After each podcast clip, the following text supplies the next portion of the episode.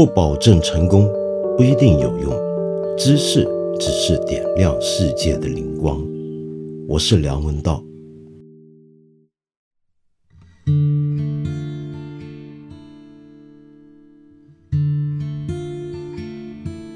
上集呢提到了美国的反制文化的问题之后，收到了很多朋友的回响。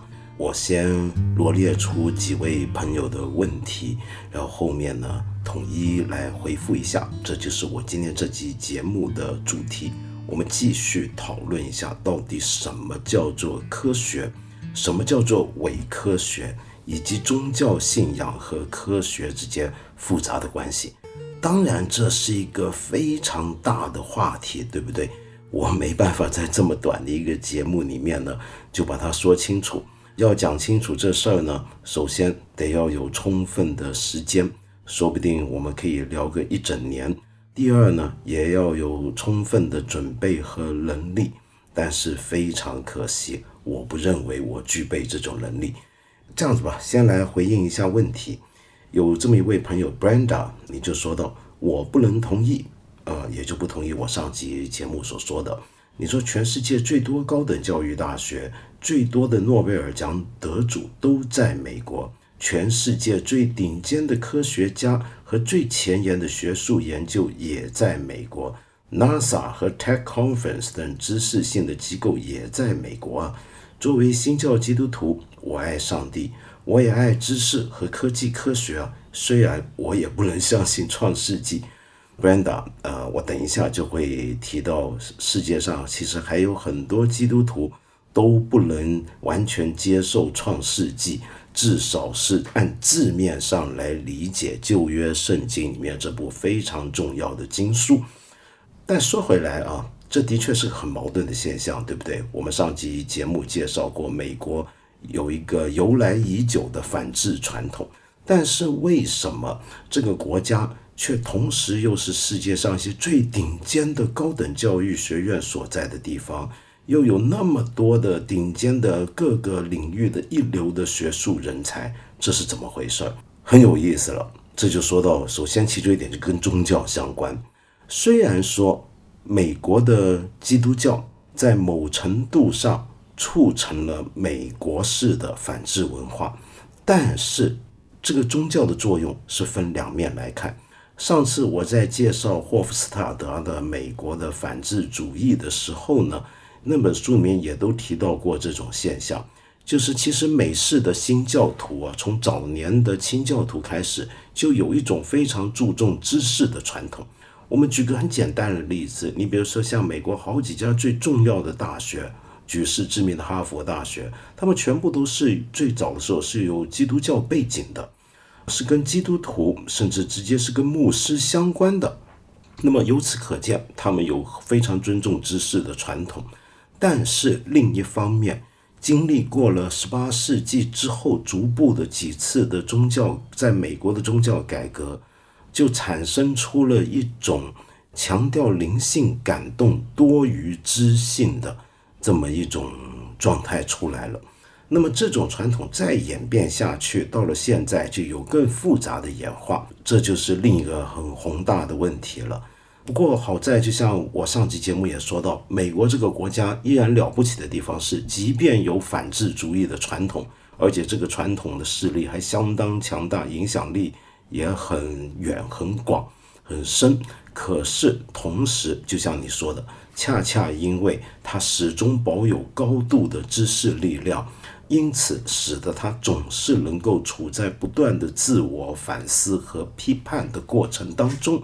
那么，要不然就不会有像霍夫斯塔德这样的伟大的历史学家写出一本书来批判和揭示美国的反智主义了。你说对吗？不过，我比较担心的是啊，这样的一种 check and balance，这样的一种制约和平衡。在今天，好像已经逐步有倾斜的危险了。呃，我有很多朋友认为不要太过过滤川普，也就特朗普的影响，因为美国的总统实际上没有那么大的权力。我觉得这个话呢说的对也不对。对的地方是，相比起有些国家，美国的总统作为最高行政部门领导人的权力，的确不一定会太大。但是你也不要过分低估他对官员任命的权利，以及对最高法院大法官的提名的权利所造成的影响。我们现在这几年已经看到，在特朗普的统治底下，美国已经有很多领域出现了。专业有呃能力的人士怎么样被逐渐挪开，而一些外行人站在一些最需要专业人士的领域上的情况，比如说举个例子，在美国当前抗疫的其中一个很重要的部门的领导人，那纯粹就是因为他是一个个人关系的原因被任命的，而这个人过去其实是开宠物店的。嗯，那么但是现在要领导一群专家，指挥大家，建议大家该怎么来抗议。OK，那么这个问题不多说，我们再回复另一个，再谈到另一个问题啊。也有一位朋友呢，叫做唐朝没有唐，我简单描述一下你的意见。你的意思是，作为一个看理想的忠实粉丝，谢谢你啊。对于我之前节目中嘲笑地评论的做法有些难过。首先表明你是不支持地评论的，但是我们如果站在所谓科学角度去嘲笑所谓无知的人，这难道不是另一种无知吗？与最近探讨的反智状态相比，对科学的歪曲误解造就成了另一种科学迷信。科学从来都不是真理，有科学精神的人也不会去嘲笑无知的人。地平论与地球论其实都是一种学术模型。我个人所相信的地球论，只是所有的证据与证伪性都对地球论有利。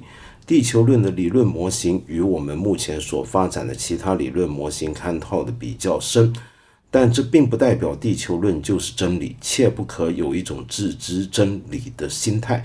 那么非常感谢您的提醒。那么我上回嘲笑地平论大概是有点过了啊。让很多人很不开心，非常抱歉。但是我想指出，科学当然从来不是真理，因为科学当然是什么？科学是追寻真理的，追寻事实真理的一种特殊的方法和态度。有科学精神的人当然不会随便嘲笑人。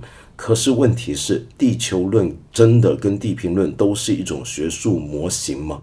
地平论真的是一种够格的学术模型吗？这就是一个很大的问题。我等一下也会逐一回复。那么，另外还有一位朋友呢，叫韦恩，就是提到每次听到文道谈及基督教的观点，我都不是很同意。看得出来，文道对于基督教的认识很浅，包括说美国、韩国几次 awakening 之后，宗教变得不看重知识，只看重感觉。事实上，很难说如此。我更多感觉他们是想在找感觉与知识之间的平衡。纯感觉派很多还会被南福就南方福音派觉得偏向异端，希望不要用这么绝对的语气描述不够了解的东西作为论据。宗教被人歪曲，很容易滋生反智。但是我不认为宗教本身反智。美国的教育提供两种角度来看待生物进化。也就是说，我上回提到的，既有演化论，也有创造论啊，在我看来是多元化的表现，给我们普通人甚至小孩提供这种质疑的可能性是很珍贵的，甚至这种极力保持客观的态度本身比所讨论的话题还有价值，因为它体现出一种严谨和谦虚，以及对社会不同观点者的尊重。另外还有一位朋友叫 D.W，就说到道长，我很害怕今天的推送会让人们以为美国的基督教都很蠢，实际上新教还是很友好或者精英的，甚至美国有很多宗教大学有个专业叫做护教学，用逻辑科学等来证明宗教的合理性等等等等。好，那么我刚才就数了一回，呃，各位提给我的疑问，那么我现在呢就不一一作答，但是我想整理一下。系统一点来谈。首先呢，我想说啊，为什么我认为我上回会嘲笑地平论呢？是这样的，如果说要有一个嘲笑链的话，我上回提到的三种理论，我们来做一个排列。排第一位，那就是创造论。首先，我对于创造论我是不会去嘲笑的，而且我还会很认真的看待，觉得这是一个非常值得探讨。非常值得讨论以及辩论的一种说法。这确实是一种有趣的说法。呃，先别着急啊。呃，创造论有很多个版本，我等一下我就会说到一些特别版本。那么再来，年轻地球论，地球只有一万年的这种讲法，我就开始会比较露出嘲笑的神色了，因为这在我看来完全不能够符合任何我们已有的科学论述以及证据。什么叫做证据？我等一下再说啊。那么第三，再来就是地平说。对不起。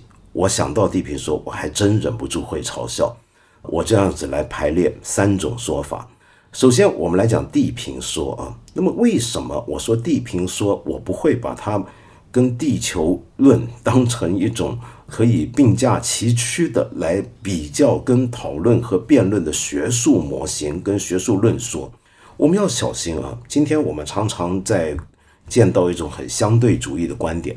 就是认为任何说法都有被重视和讨论的价值。我们看理想在这里所要高举的价值之一，就是要尊重各种的知识观点，各种的对于人生、社会、自然的说法。我八分这个节目一直以来也希望大家能够慢慢的领会这种态度。可是，我想严正指出啊，我们对于社会问题、政治问题、经济问题。各种人文社科上面，我们可以说有各种各样的说法。那么这些说法能不能够成为一种学说，那就要看方法了。一个经济学的讲法，比某一个人他可能今天讲出了一套对于经济的观察，但这个观察能不能够变成一套学说，变成一种模型，这你要看你有没有严格的依照经济学的方法。每一门学科都是有它的方法的。即便你提出了一个错误的说法、有问题的说法，有时候我们也愿意尽量平等的对待的理由是什么呢？那是因为真的在人文社会科学里面，我们很难去断定绝对的真假对错。我们也尤其是一些真假对错，可能它带来的伤害，有时候不一定那么及时可见，或者说它带来的伤害。呃，也不一定立刻能够证明跟这些学说相关，但是自然科学就有点不一样了。在自然科学的领域里面，一些错误的讲法，有时候是会带来很大的危机的。比如说，举个例子，在这一次的新冠肺炎，我们就看到有各种各样的假的说法。比如说，我上一期节目里面提到的，有人主张注射消毒液进入血管里面，有助于杀死这个新冠病毒。那么这种说法，你认为我们是不是应该要驳斥它，还是应该尊重它去探讨它呢？那么这种探讨甚至都不必要的理由，就在于它没有办法经过最一般的科学程序的考验。地平说，在我看来就是这样的一种学说了。那么，首先我们来讲讲地平说这个说法啊。今天在全世界主张地平说的人呢，并不多，但是近年有逐步增加的趋势，而且已经不限于美国，在世界各地都有人也开始加入这个阵营。呃，事实上，这是一个我们互联网世界的现象。互联网世界有一点很有趣，让我举一个比较极端的例子：有一些很特殊的性癖好，甚至是被认为是犯罪的性癖好，比如说男童、性侵犯儿童，在以前会被人认为是一种不能够说出来让人发现的一种私隐的罪恶的一种癖好，会觉得自己有病。可是现在有一些人，他上网，他发现。在某些特殊的网络管道，他能够找到原来世界各地有很多的同好。那么这个时候，他会觉得原来我们这种人数还不少。逐步的，他就会开始觉得，看来我们有可能不算少数。我们会不会有可能是对的呢？我们可不可以更正大光明一点呢？于是他们很可能有一些人就开始提出，跟未成年的儿童发生性关系。甚至是在对方不自愿的情况下跟他发生性关系，为什么也是对的？那么这些讲法就开始出现，然后这时候这种现象就变成了一个能够吸引人的一套讲法了。有时候，比如说前阵子我们看韩国的 N 号房事件啊。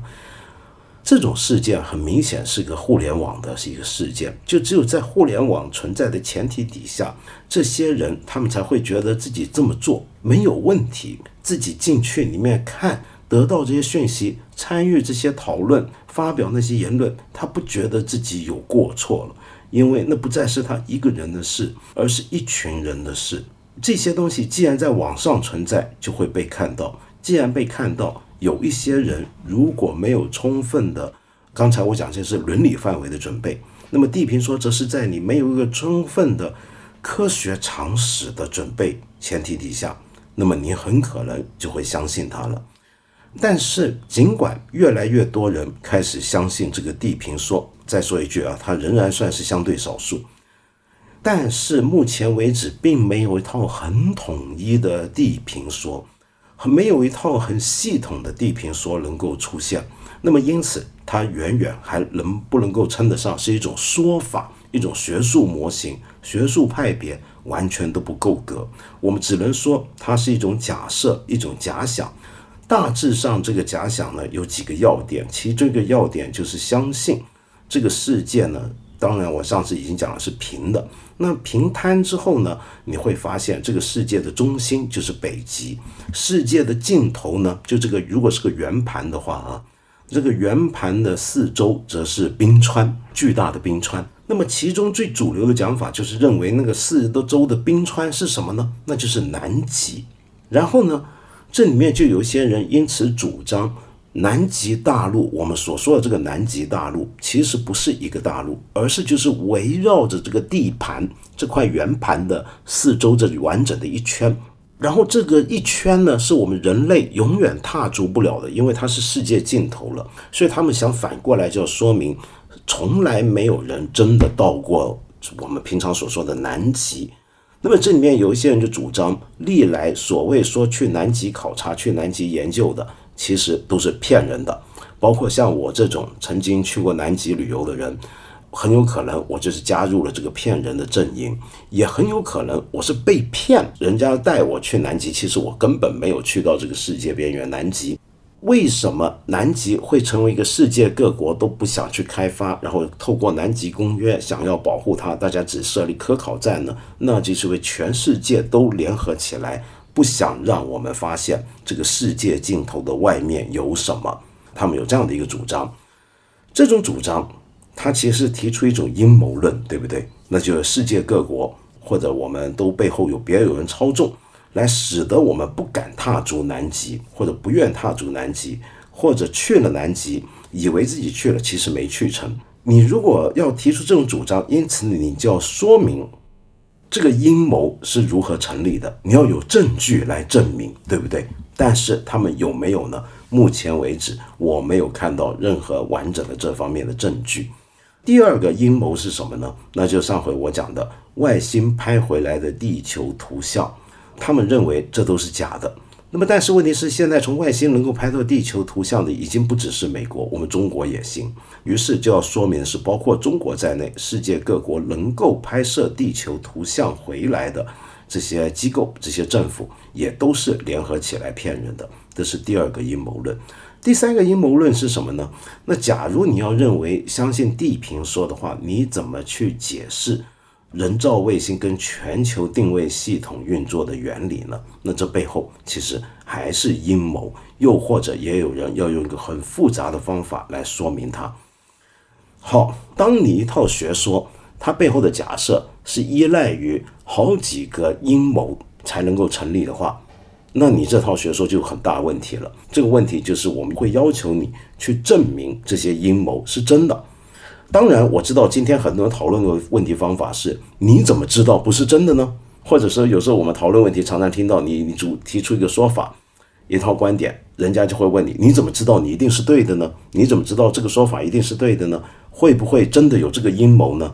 我自己觉得这样子一个健康的怀疑精神是很好的，但是要小心，不要由此滑落到一种我称之为知性的懒惰的状态。任何的这种学说，你指出一个观点、一个讲法，你都要在科学上，在自然科学上面，我们会要求你能够提出一个可以否证的证明出来。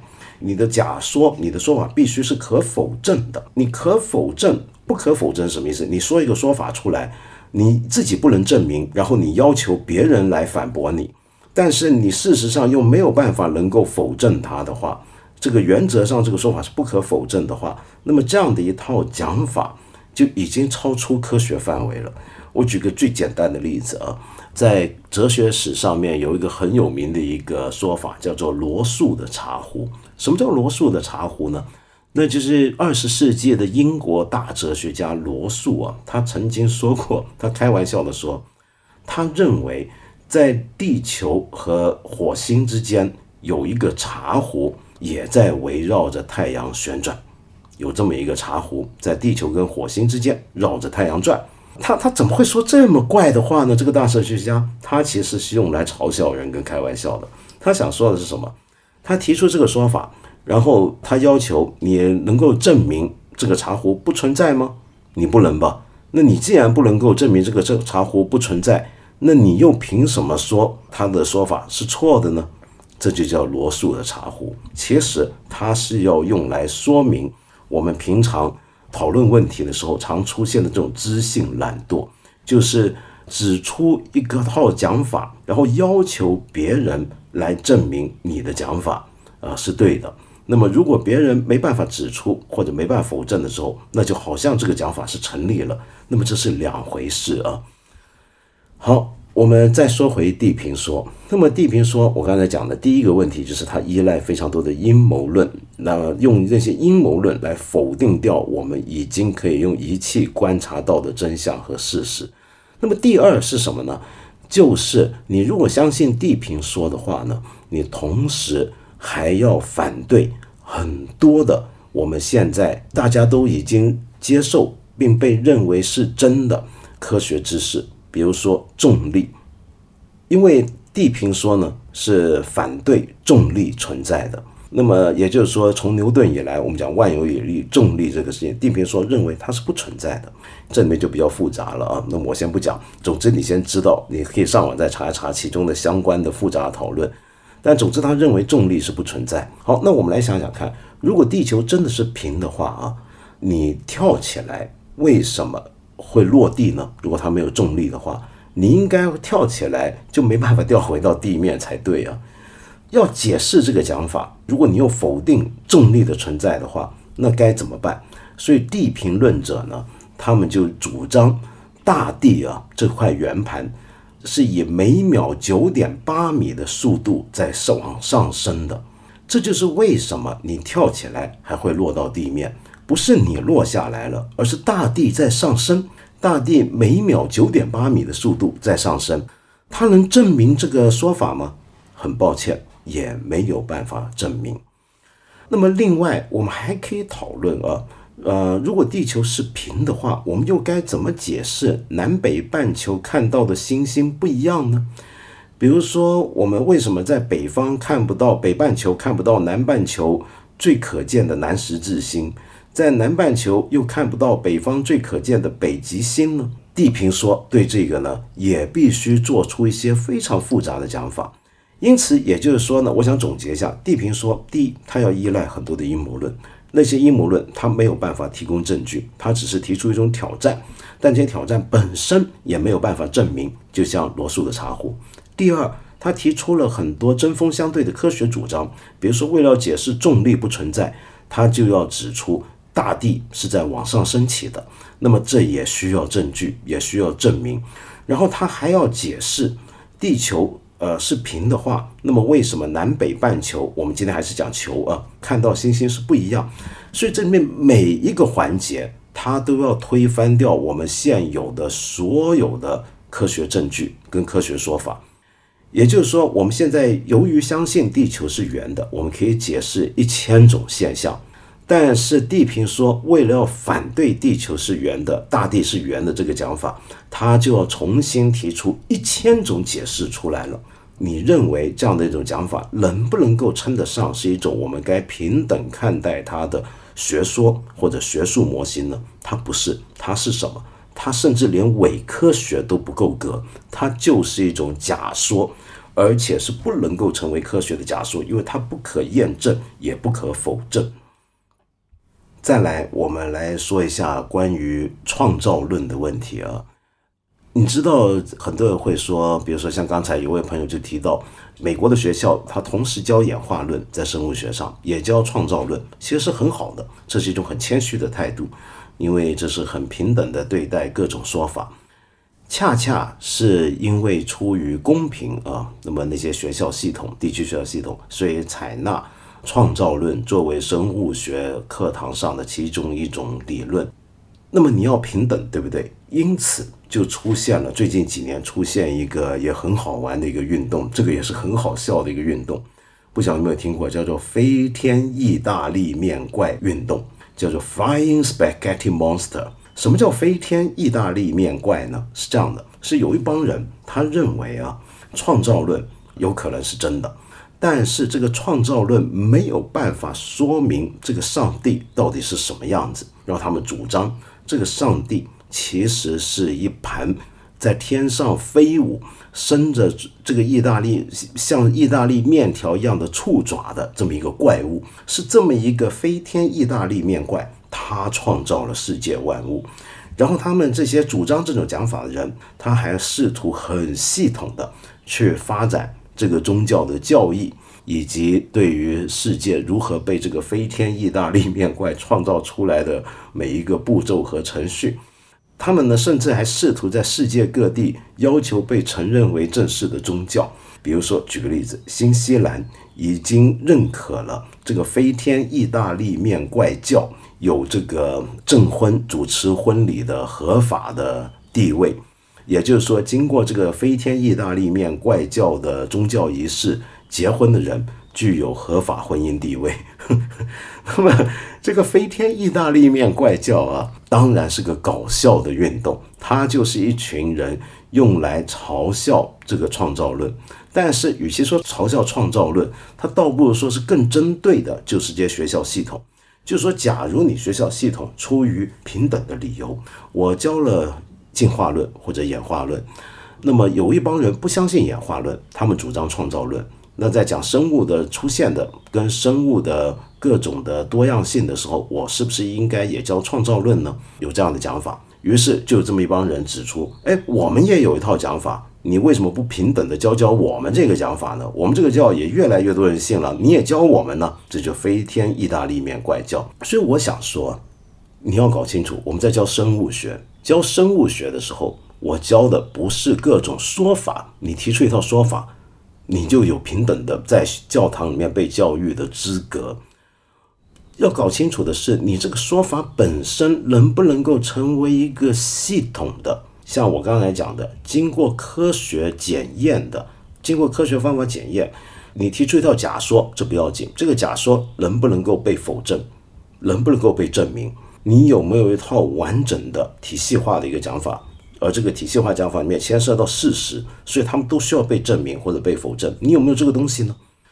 关于这一点，我觉得创造论最大的问题是，这种完全的创原始的按照圣经字面来解释的创造论最大的问题在哪？就他没有办法提出证明，甚至是一些创造论里面一些最重要的主张者、最有名的人物，他们自己也都说，创造论是不能够被实验来证明的。那么，假如不能够被实验证明的话，因为你比如说，我们看演化论，我们是能够证明它的，有事实证据的。这不只是从化石的证据，而且是我们从观察，我们从一些的特殊的圈养上面、培植上面能够看出它的根据。但是，你如何可能用实验来证明创造论呢？不太可能。至少是这种最保守版本的创造论是很难证明的，用实验证明的。那么，因此它怎么能够称得上是科学，能够在一个自然科学的课里面得到教授呢？这就是最大的问题。OK，但是我刚才也说了，创造论有很多种版本，那么其中有一种版本，我觉得就很有意思了，这叫什么呢？叫神导创造论。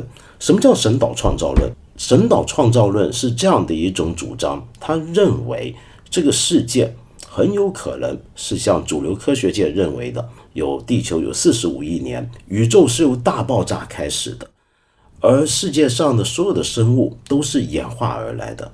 可是这一切却有一个神的导引，或者说在最源头是有神的意志，这就叫做神导创造论。那么这种神导创造论。啊，请注意，他虽然指出了神的意志，他虽然指出了神的导引，但是他并没有否定所有现在的地质学、生物学以及宇宙学的讲法，甚至还可以共融，甚至说不定部分的基督信仰里面的一些的宗派还非常欢迎跟支持。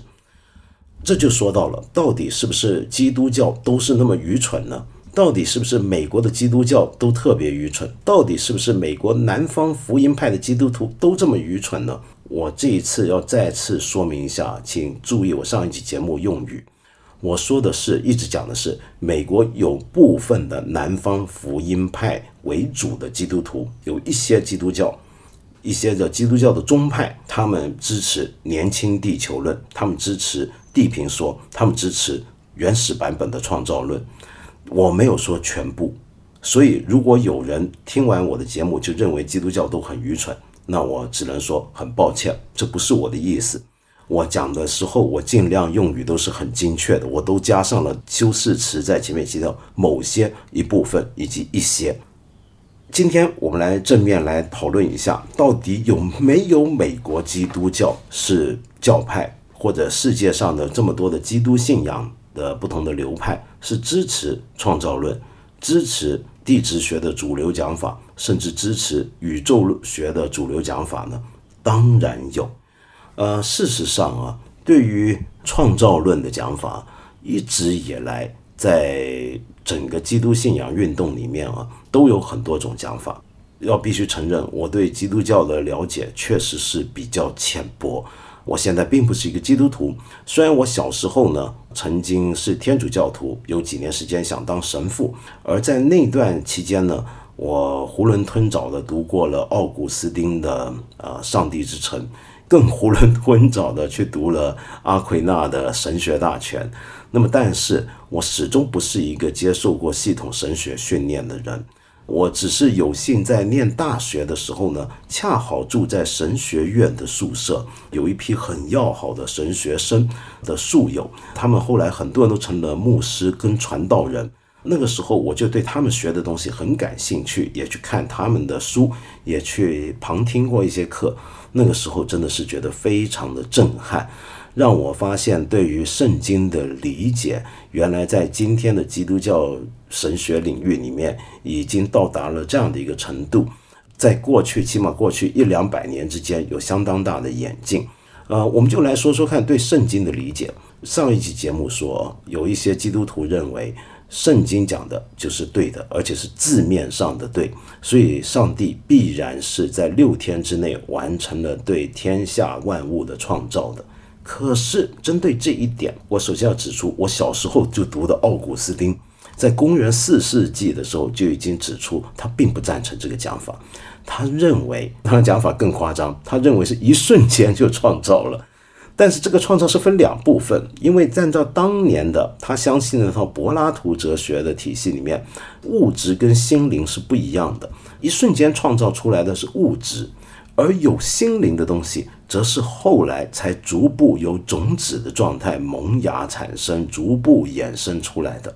那么，另外，奥古斯丁也已经不认为我们应该从字面来理解《创世纪》里面所说的六天加上安息日那七天这样的一个讲法，因为圣经里面所讲这一天，并不是我们今天人世间所讲的这个二十四小时，这是奥古斯丁的讲法。那么后来呢？我们晓得，对于圣经的各种解释就变得更复杂了。为什么呢？因为后来出现了各种各样的对于圣经的文本批评。请注意，这个批评并不是我们一般中文世界今天所理解的这种，好像批评就是负面的，要指责你有什么错。不是的，这个对圣经的 textual criticism 文本批评，这个批评是一个中性语，它指的是带着一种经过严密考核的眼光来解读，是这个意思。这就好比，比如说大哲学家康德写了一本经典著作《纯粹理性批判》，这个批判并不是要批判纯粹理性，而是要干嘛？要替理性这件事情。做一个严密的考核，做一个划界，这就是在西方语言里面批评跟批判啊，它没有负面意义，是指的是经过审视的目光来看待事情，就可以叫批评或者批判了。好，那么同时对圣经除了文本批判，还有历史批判。按照这些批判的研究啊，呃，就得出了许多很惊人的结果。比如说，圣经是在历史上相距甚远的时代。逐步完成的一部书籍，中间有不同的人参与动手，有不同的人去做过编辑行为，哪怕是传统旧约圣经所谓的摩西五经啊，也都不是摩西一个人去受到上帝的启示完成的。而是后面的人在分别在几个世纪之间逐步形成的，这是一两过去一两百年里面很认真的在研究圣经文本跟历史的人，做实地考古的人，他们所得出的讲法。按照这些讲法，那么一个基督徒该怎么去回应呢？一直以来都是问题，更不要说圣经的语言文字本身就有很多东西，你会发现，按照当年如果用希伯来文书写的话。里面很多所指的东西到底是什么？那些词翻译过来到底准不准确？这中间都会出现很多问题。你还要考察一下，当年圣经写成的时候、编成的时候，它是有它的特定环境，它的语言、它的针对对象都是当时某个社会的人，而不是今天的一个欧洲人或者美国人。隔着这么遥远的时空、社会背景、文化、政治环境的差距。你要怎么样复原当初它原始的意义呢？这就出现一个很重要的学问，就是所谓的诠释学 （hermeneutics）。诠释学，我大学的时候用过好几年时间克服跟研究这门学问。那么，当然我当时读的主要是哲学诠释学，比如说加达默尔 （Hans Georg Gadamer）。但是这整套哲学里面，文献里面诠释学。它的最原始就是来自于对圣经的诠释。那么，比如说史莱马赫这个公认的诠释学现代诠释学创始人 Friedrich Lamach，嗯，他们这一批人就因为要回应对于圣经文本的种种的质疑、挑战以及中间产生的疑问，必须要想办法搞清楚圣经到底讲什么。再后来呢，在神学领域里面。就我那时候就碰到那些神学生，他们跟我讲，跟读他们的书，我就发现有些好厉害的人物，比如说有一个德国的二十世纪的伟大的神学家布特曼 （Rudolf Bultmann）。Rudolf Bultmann 有一个很有名的讲法，那就是讲什么呢？就整个圣经啊，要正确解读的话，我们必须要去神话化。什么叫去神话化呢？就他认为啊。你仔细看圣经啊，其实它里面有一套很特别的世界观，一个世界图像。这个世界观呢是有三层结构的。我们今天的人世呢是在中层这个现实世界，天堂在上层，地狱在下层。这样的一个三层世界里面，所有的事件都是由超自然的力量来介入，来干涉自然的事件的发生，干涉了人类的思想、意志以及行动。他认为这样的一种世界观并不是基督信仰独有的，你可以把它追溯到早期的犹太教以及一些诺斯底教的信徒。那么他认为这些东西都不是基督教或者基督信仰自身的东西，因此要研究圣经或者要让圣经有意义，必须把这整套世界观都解除掉。要认为这个世界观只不过是圣经形成的那个年代的时候那些人。他们自己当时主流的世界观底下的产物，这样子把圣经层层拆解出来，那圣经还剩什么呢？那你这个神学家，亏你是个神学家，你还能做个基督徒吗？当然可以。他认为把这些东西都拆掉之后，再去找里面真正最核心，跟这个神话没有关系，而又跟今天的人能够带来启，为现代的人带来启示的。在宗教上的启示的那些核心教义，那个东西就是真正的福音，是福音的本质。那么，所以读圣经必须把神经里面所有的神话色彩的东西，不是要把它们删除掉这么简单，而是要看穿它们，透过它们去解释出里面的真实含义。OK。如此说来，我们说现代的基督信仰神学，如果经历过布特曼当年这一批自由主义神学家的影响之后，我们就能够了解一点了。那就今天的其实主流的基督信仰里面，对于演化论、对于宇宙学，其实没有太大的问题。我举个简单的例子啊，就拿美国来讲，几个最大的宗派啊，基督教宗派，甚至包括一些福音系、福音派的宗派。都不会不接受演化论，甚至还拥抱演化论。举个例子，寻道宗、信义宗、美国的圣公会、长老宗一位论派啊，一位论派比较特别，一位论派他甚至能够接受呃双性恋者，那么成为这个信徒。那么还有公理会、联合基督教会、浸信会、联合寻道会、拿撒勒人会，那么这些都是美国最重要的主流基督教宗派。那么跟我说的那些支持严格从字面意义上来理解，呃，圣经，因此主张这个最完原始而完整的创造论的那些人很不一样。但是我想说，即便是些主流宗派都公开了宣示了自己对于呃演化论的立场。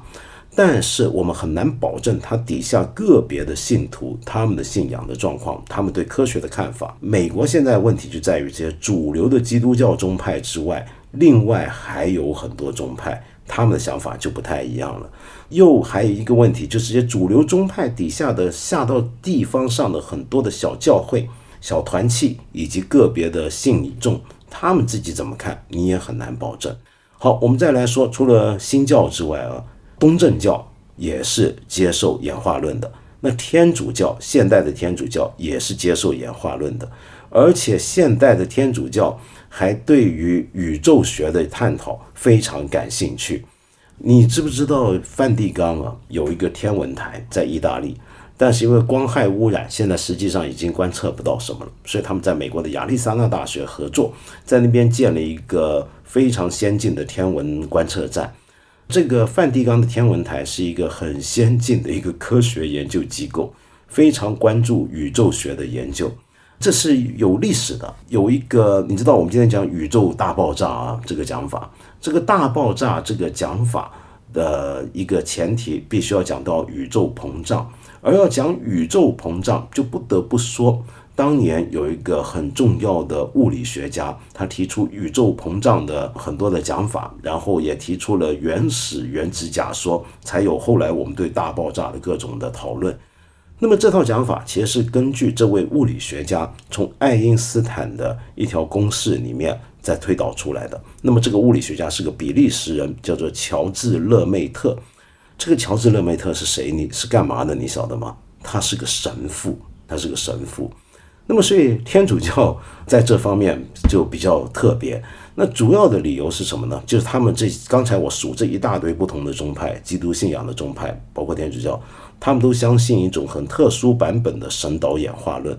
他们认为大爆炸是一个，就是所谓的创世的那一刹那。所以对这件事情做好研究呢，做好观测，对于了解上帝创造世界是很有帮助的。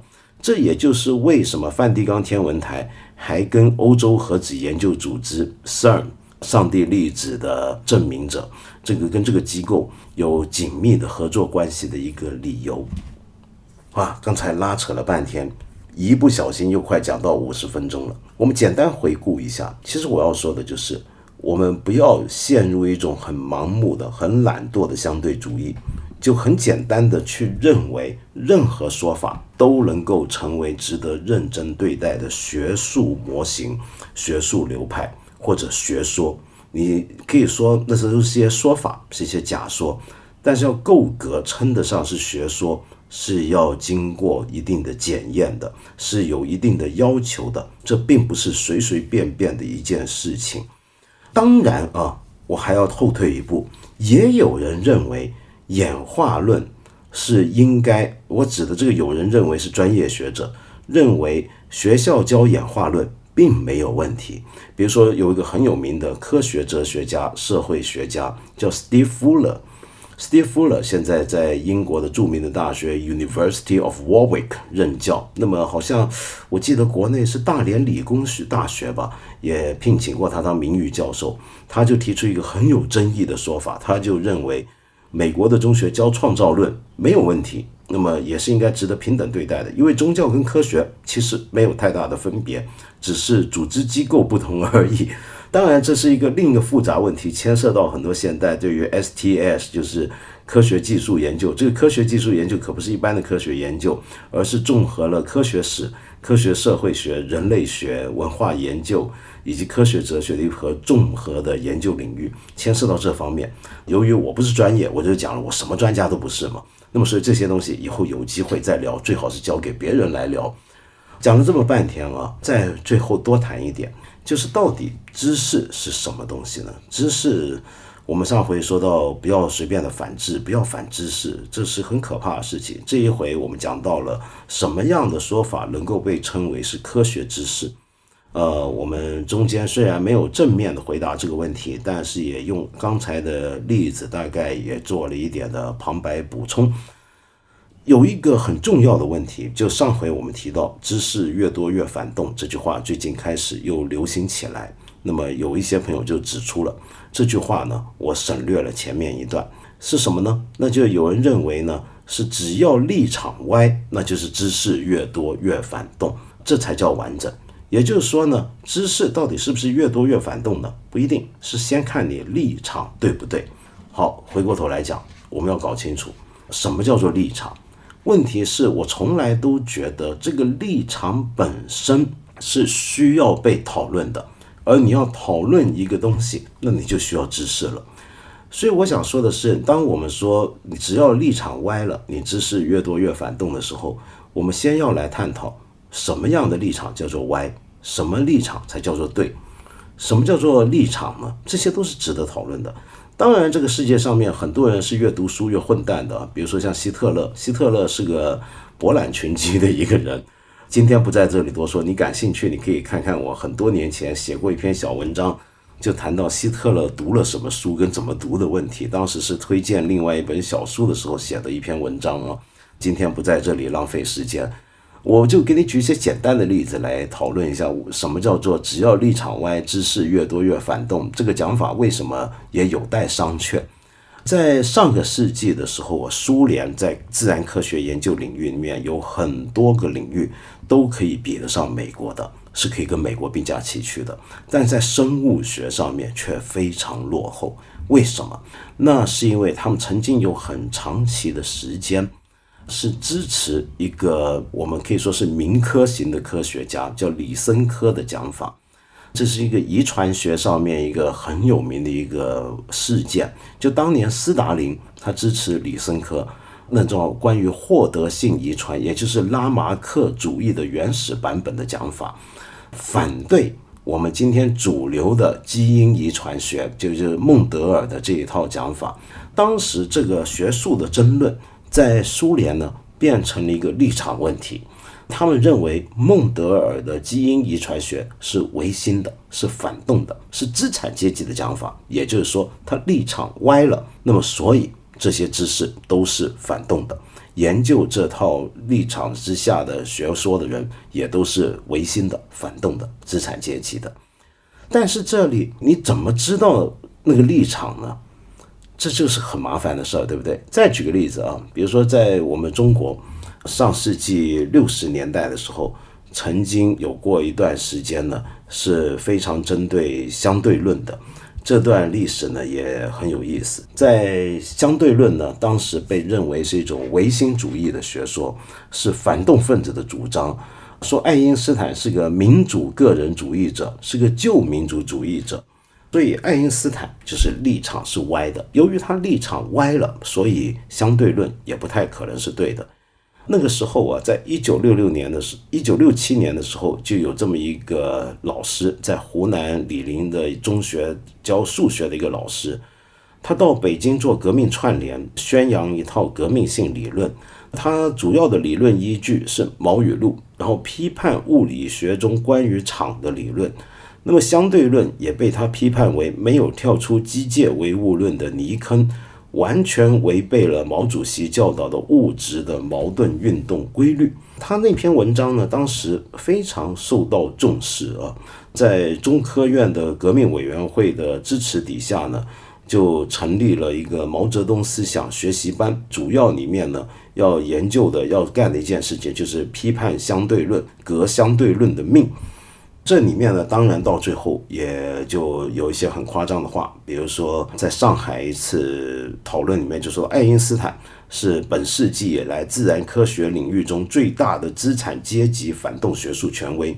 那么不把相对论之类的反动理论打倒，什么新科学新就是都是建立不起来的。除此呢，他们还批判爱因斯坦这个人，说他有奶便是娘，有钱就下跪，也就是说整个立场都歪掉了。那么，所以这种知识也是越多越反动的。这又让我想起来最近上海的张文宏医生啊，关于早餐吃粥这个问题，那么引起很大的争论。但是我们都晓得，他之所以叫大家不要给孩子早餐只是吃粥，要多吃三明治、多吃奶、多吃蛋，那么并不是因为什么崇洋媚外，而是因为在对抗新冠肺炎期间。蛋白质是抗体产生的重要的依靠。为了要在这段期间给大家多补充蛋白质，所以这段期间你要注意吃早餐。如果只吃高糖分的东西，比如说粥，就没有什么好处的，还不如多吃高蛋白质的东西。那么这是一个知识分子基于科学跟当前的情况做出的一个建议，但是我们有人就认为他立场歪了。因为粥是中国人的传统的食物，这样子我们就可以说它是知识越多越反动了。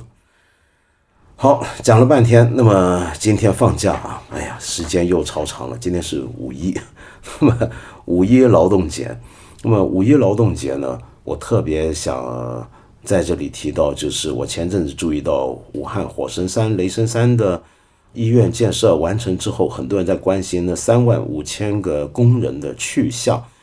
当时他们非常的辛苦，二十四小时的轮班啊，每天只能睡四五个小时，甚至是不眠不休。其中后来产生了一些的争论，就是关于他们到底钱都收到了没有啊，或者说是否已经结束隔离了，能不能够正常复工复产，有很多讨论。但是后来再看新闻，好像也都没有问题了。无论如何。希望他们平安，跟我们一起平安度过这五一劳动节。我在这里再次感谢他们，以及全国所有的劳动者在过去这段期间的艰苦奋斗和付出。希望大家劳动节快乐。但是不得不说，我仍然很忧虑，就是在下来的经济情况底下，我们所有的各种类型的劳动者，大家的生计，大家的生活。会受到什么样的影响？这是让我非常非常担心的一件事情。我今天最后想给你介绍一首音乐啊，这个音乐呢是美在美国有 The Boss 老板之称的一个摇滚乐的一个巨星，今年都叫七十岁了吧？就 Bruce Springsteen，这是我小时候听摇滚乐的时候，其中一个对我有最大启蒙作用的其中一个摇滚巨星。那个时候我听他的音乐，你知道他为什么被人叫做 The Boss 吗？那是因为他一路以来唱歌，唱出了很多美国蓝领阶层的心态，跟他们的心情和他们的遭遇。他每一首歌都是蓝领美国蓝领工人的故事。那么，所以大家都觉得这个人怎么会那么厉害？当然，他从小就被人叫 Boss，那是另一回事。但大家都觉得他就是我们的 Boss。他真的太懂我们了，觉得他是美国工人阶级的一个摇滚代言人。我小时候在台湾很奇怪啊，我那个时候在台湾八十年代头的时候在台湾，我听他的歌，我居然也能够体会到里面唱的那些心情。我那时候年纪那么小，是因为我也见过劳动者的情况，我也见过我家附近一些工厂，如果要结束了之后，那些工人。怎么办的那种窘况，我也见过一些地方因为工业怎么样，环境给被改变，又怎么样因为经济的转型，一些的工种被抛弃的情况。所以很多人就认为，他虽然原来唱的是美国工人，但是后来大家发现，他唱出了全世界各种各样的劳动者的处境，那真是一个很了不起的一个创作。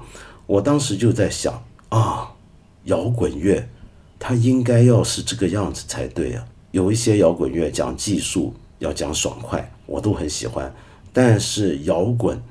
难道不应该也要唱出人民的心声吗？要代表那些没有办法在主流媒体上发出声音、不能被看见的人，去唱出他们的遭遇、一切的经历吗？我那时候就在期待，有一天，我希望中文世界也有人唱出这样的歌。但当然，后来我真的见到有很多人唱出类似的歌。尽管如此，我今天还是想给大家介绍，给你介绍。四十年前，他一个很经典的是，我认为是他最伟大的一套专辑啊，一个双专辑《The River》里面的其中一首歌曲，这首歌曲就是这个专辑的名字《The River》。我非常希望你能够去听听，呃，这首歌，然后还要注意这个歌词。我今天在听这首歌，我会莫名其妙的想到了我们国内的一些的地方。想到了，甚至是你可以说是东北那样的地方，有一些城镇怎么样？因为经济转型而陷入了一段期间的困境，那种感觉，我觉得就能够在《The River》这首歌里面听得见。